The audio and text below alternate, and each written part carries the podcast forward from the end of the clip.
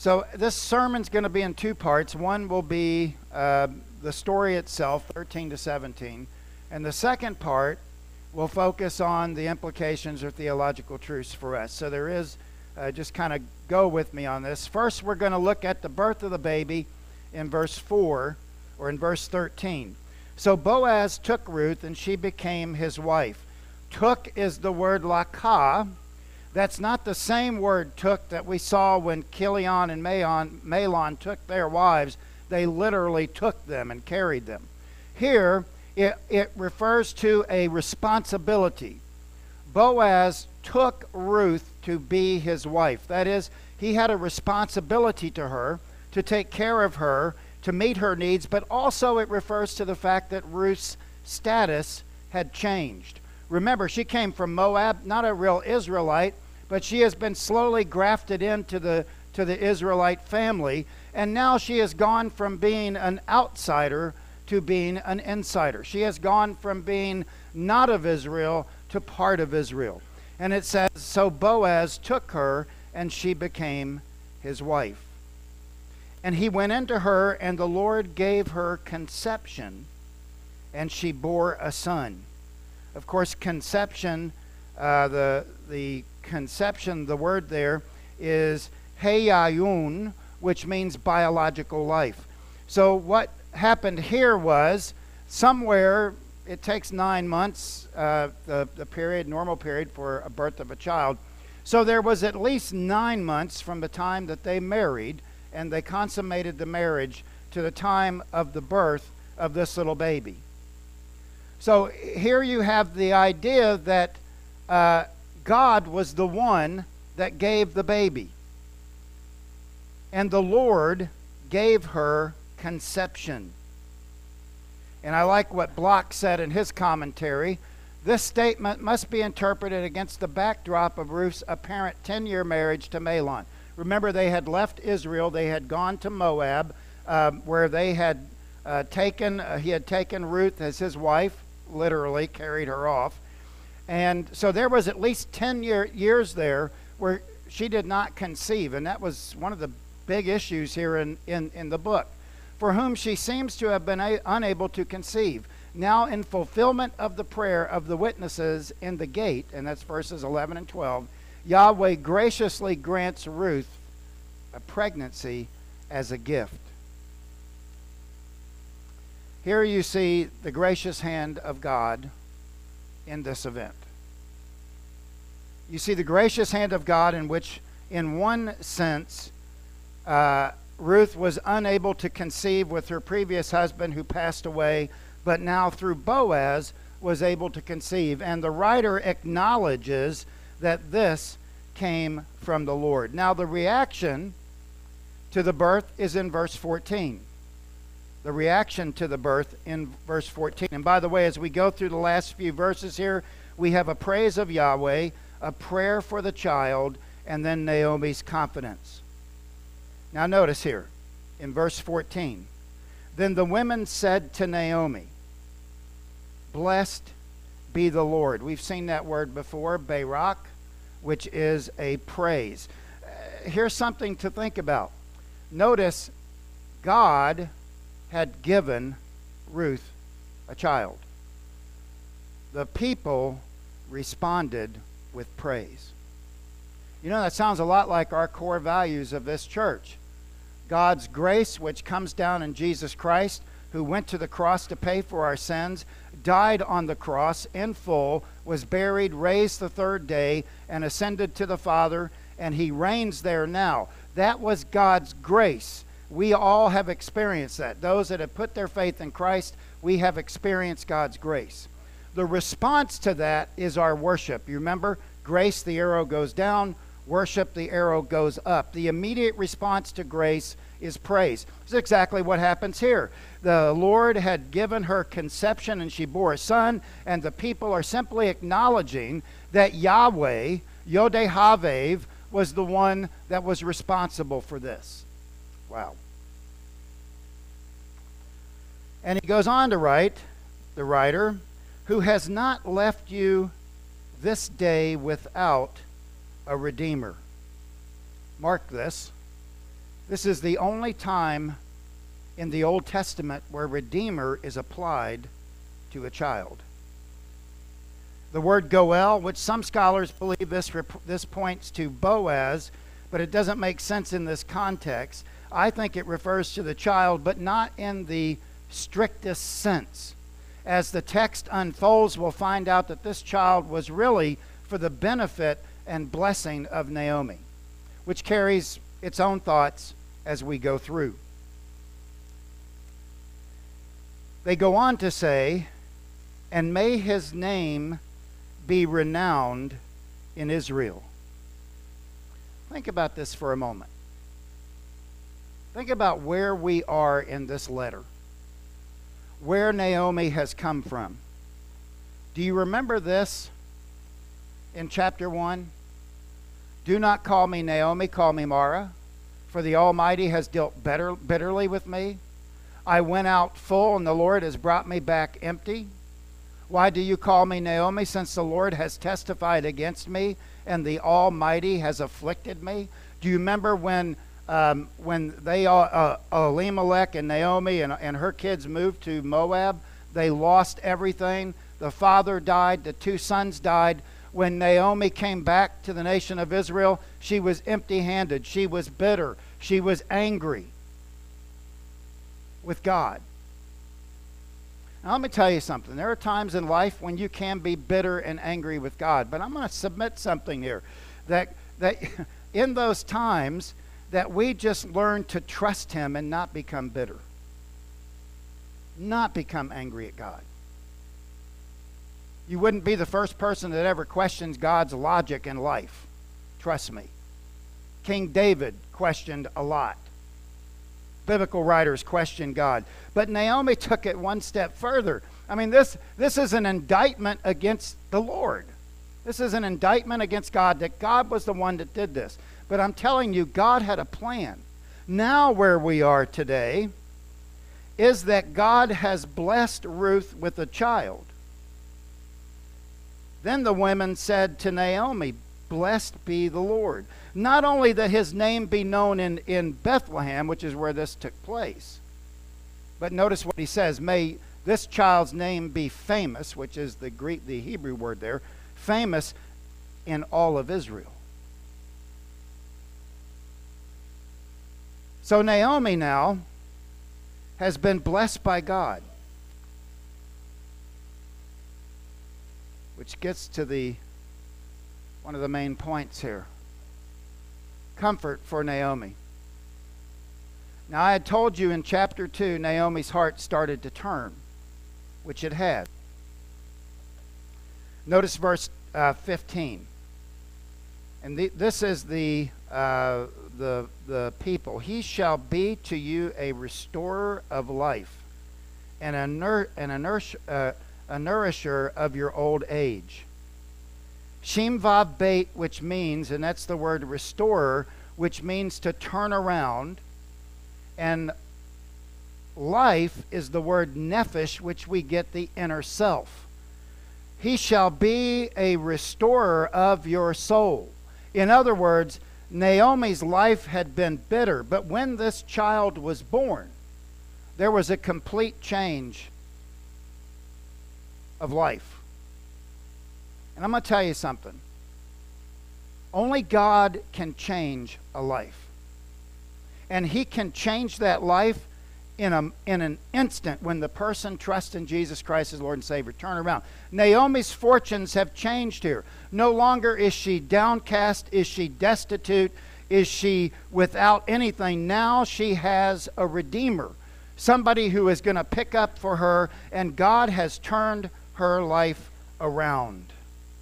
This word nourisher means cow, which refers to containing food and or water. You could read it this way. He shall restore your soul and nourish you with food and water in your old age. I think Hubbard is correct when he says this. The promise was to was that Naomi, stalked by cruel famine early in the earlier years, that's what we just talked about, would have sustaining daily bread from the child in her later years, even if Boaz had died. So not only did she have Boaz, who had just married Ruth, who is connected to Naomi, but God has uh, uh, supplied a secondary level of protection for Naomi. This doesn't sound like the God that was indicted by Naomi in chapter 1. What this sounds like is a very gracious God who has now provided for Naomi.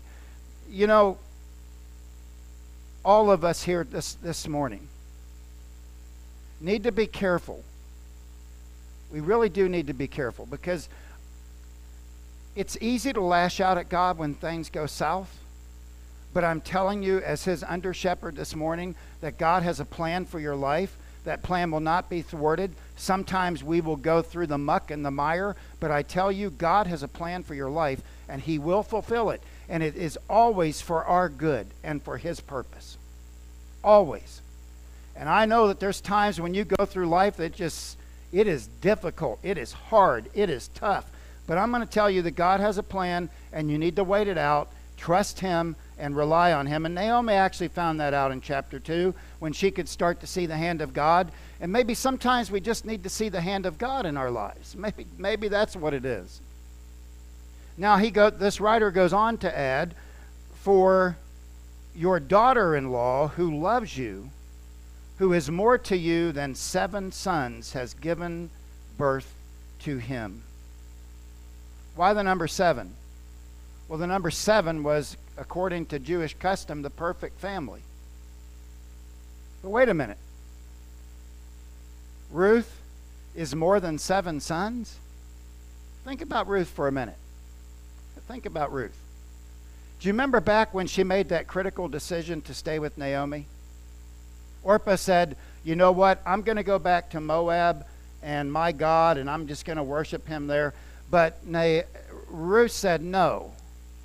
I'm going to go with Naomi. I'm going to stick close to you, and I'm going to follow you back. And wherever you go, I will go. And where you are, I will be. And your people will be my people, and your God, my God. Oh.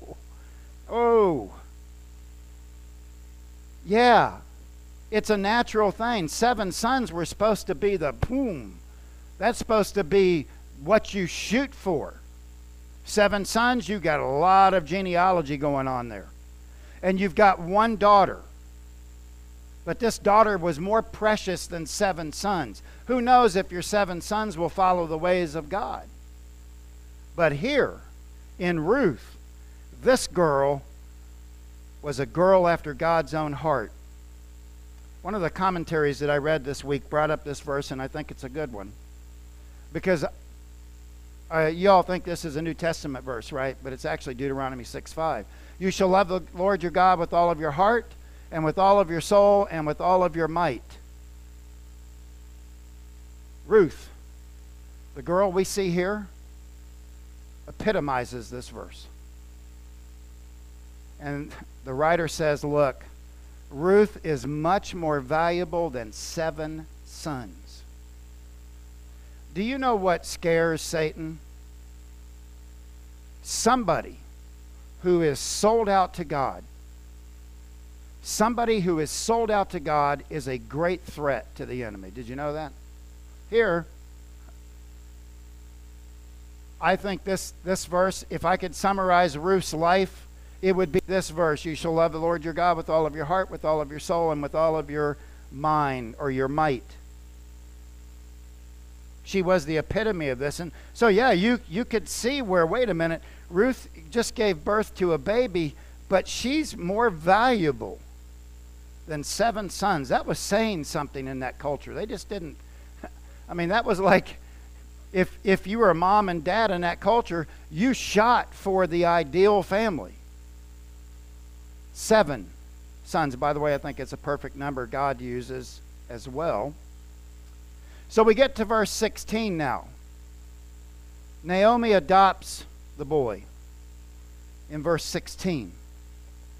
Then Naomi took the child and laid it on her lap. Not sure I like that translation because uh, the word lap is the word hay, and that refers to the bosom, brings the child up to her bosom, and nurses, which is the word Aman. which is the word for nanny, but beyond that, it's the word for grandma. She has adopted this little baby. Ironic that she will take care of him now and he will take care of her later. By the way, it's the way it should be. It's the way it should be in families. Ha! Look at Naomi. She was bitter when she returned to Israel. Bitter. Oh no, not now. I tell you what, I've had three grandkids, and I can tell you the first time they grab your little finger, you're hooked. Tell you that.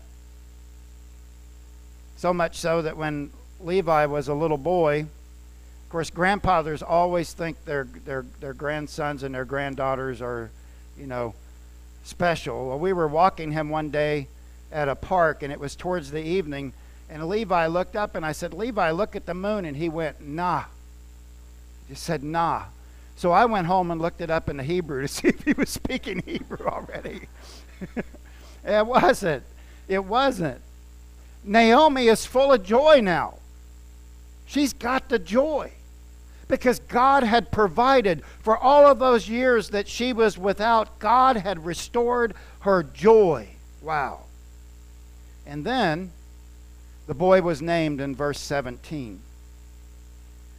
And the women of the neighborhood gave him the name, saying, A son has been born to Naomi. Of course, that was an official declaration. You know, like we, we, we send out cards, congratulations on the birth of your child, or you may put it in the newspaper, we had a child. That was an official declaration that, that Ruth, actually, it said had been born to Naomi. You notice that? It wasn't Ruth. I think this was um, a way of acknowledging that Ruth now has, or Naomi now has something special in this boy. They named him Obed. He was the father of Jesse, the father of David. By the way, I know you're wondering as you read that, was it normal for the community to name your child? No, that wasn't normal. In fact, this is one of the only times, one of the very few times in the Old Testament where a community named a child.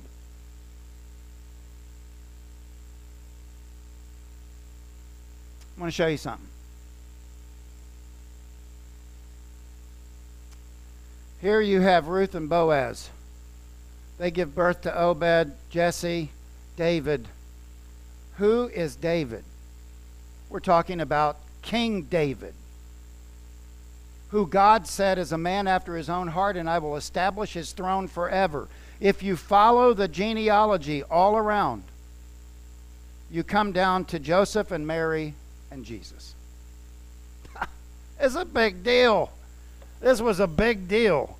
She was in now, this woman who is one of the only Gentiles to have a book named after her, is now part of the lineage of Jesus Christ, our Redeemer and our Savior. That is, and you know, Naomi had to go through this, but look at what happened in the grand scheme of things. God was masterfully moving things so that Ruth would be grafted in and become part of the line of Jesus, the Redeemer of the world.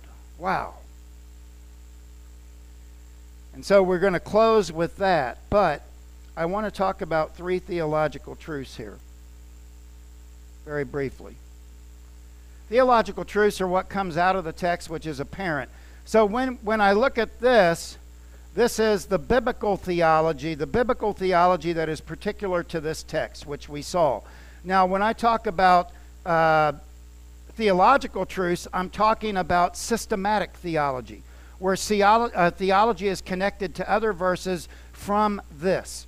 And one thing that comes out very clearly is God establishes marriage. God established marriage. He established the, the marriage of Boaz and Ruth. And when we look at our culture today, they definitely want to redefine marriage. But marriage has always been Genesis 2:24 Therefore shall a man leave his father and his mother and shall cleave unto his wife and they shall become one flesh. When I teach uh, couples that want to get married, when I take uh, when, when we do the uh, class the premarital counseling, I always talk about that there needs to be a moment when you leave your parents. Your parents should not be able to influence. I, doesn't mean you don't love your parents, doesn't mean that you don't pray for them, but ultimately you are creating your own unit now. And the goal of marriage, the goal of marriage is to become one flesh. In the culture in which we live, this flies in the face of what they believe. They believe now a marriage can be between a man and a man and a woman and a woman, and they believe all this stuff. And they believe that as long as you're feeling good, you don't need to, you, you, you can stay together. But the moment that you don't, then you can break it off. No, no. The goal, God's goal, is they shall become one flesh. In other words, they work together to become one in Christ. That's the key of marriage, actually. And then a second purpose and this is from Genesis 1 27 and 8. So God created man in his own image, and in the image of God he created them. Male and female he created them. And God blessed them. And God said to them, Be fruitful and multiply. One of the goals of marriage is that we will have children and children and children and continue the human race. Now, I, I get and I know from firsthand because our older daughter can't have child can't have children, but you can adopt. Adoption is huge.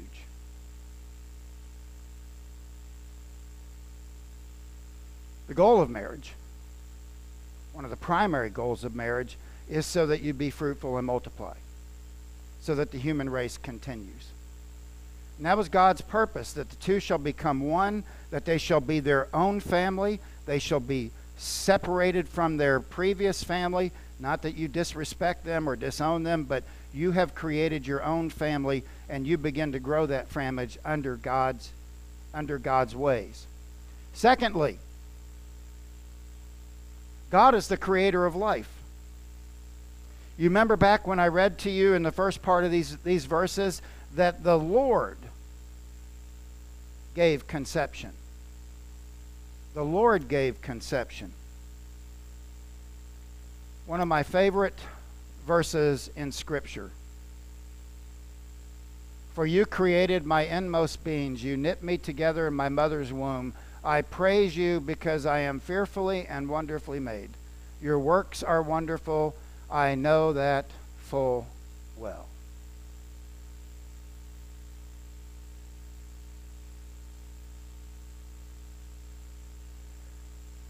Can you not see the handiwork of God? It is fascinating. When I hear scientists talk about how everything started with one small molecule, and that from that molecule everything fell into order. Uh, if we go that route, then God was the one that had the molecule, but uh, and He caused nothing he, he caused out of nothingness something. Um, here you, you can see the development of a, of a child. One thing that pains me as I think about this child that was born and think about children in general, this is a staggering statistic. There were over 890,000 abortions in the U.S. in 2018. And some of these well, I don't know exactly the amount of them, but quite a few of them were because of sin on the part of the parents.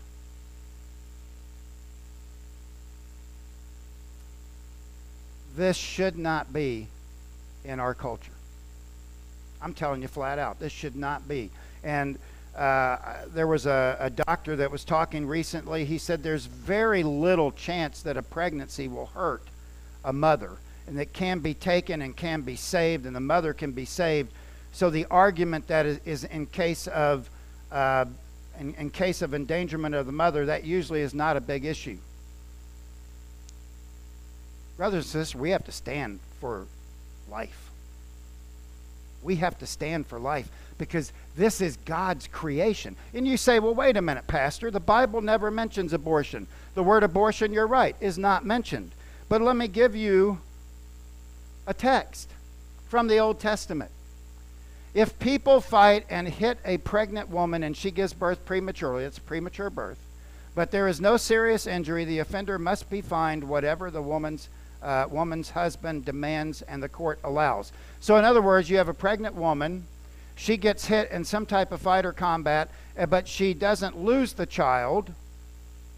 Then the husband shall say, Okay, because you've done this, I want this, this, and this. And then the gate that we've been talking about will say, Okay, that is reasonable. But notice this second line. But if there is serious injury, you are to take life for life. This is one verse. Yeah, it doesn't have the word abortion on it, but I'm going to tell you that is a life for a life. In other words, the mother carrying that baby inside of her, God considers that a life. You, you know why, and I'm just going to say this the church needs to be more vocal about their stance on abortion. We need to be more vocal. Here you have Naomi. God, God had given the, the conception. Today we have, you know, thank goodness there are some states now passing a heartbeat bill and some other things going on. Of course, that'll be challenged in the courts as well. But the fact is, God sees that baby that's in utero as a life. And we should too. Uh, and we don't exactly know the point of conception, but God does. And we should take this very seriously. Lastly, children are a blessing from God. Naomi in the town was so excited about the birth of uh, Bo, uh, Obed that they named him. They got excited.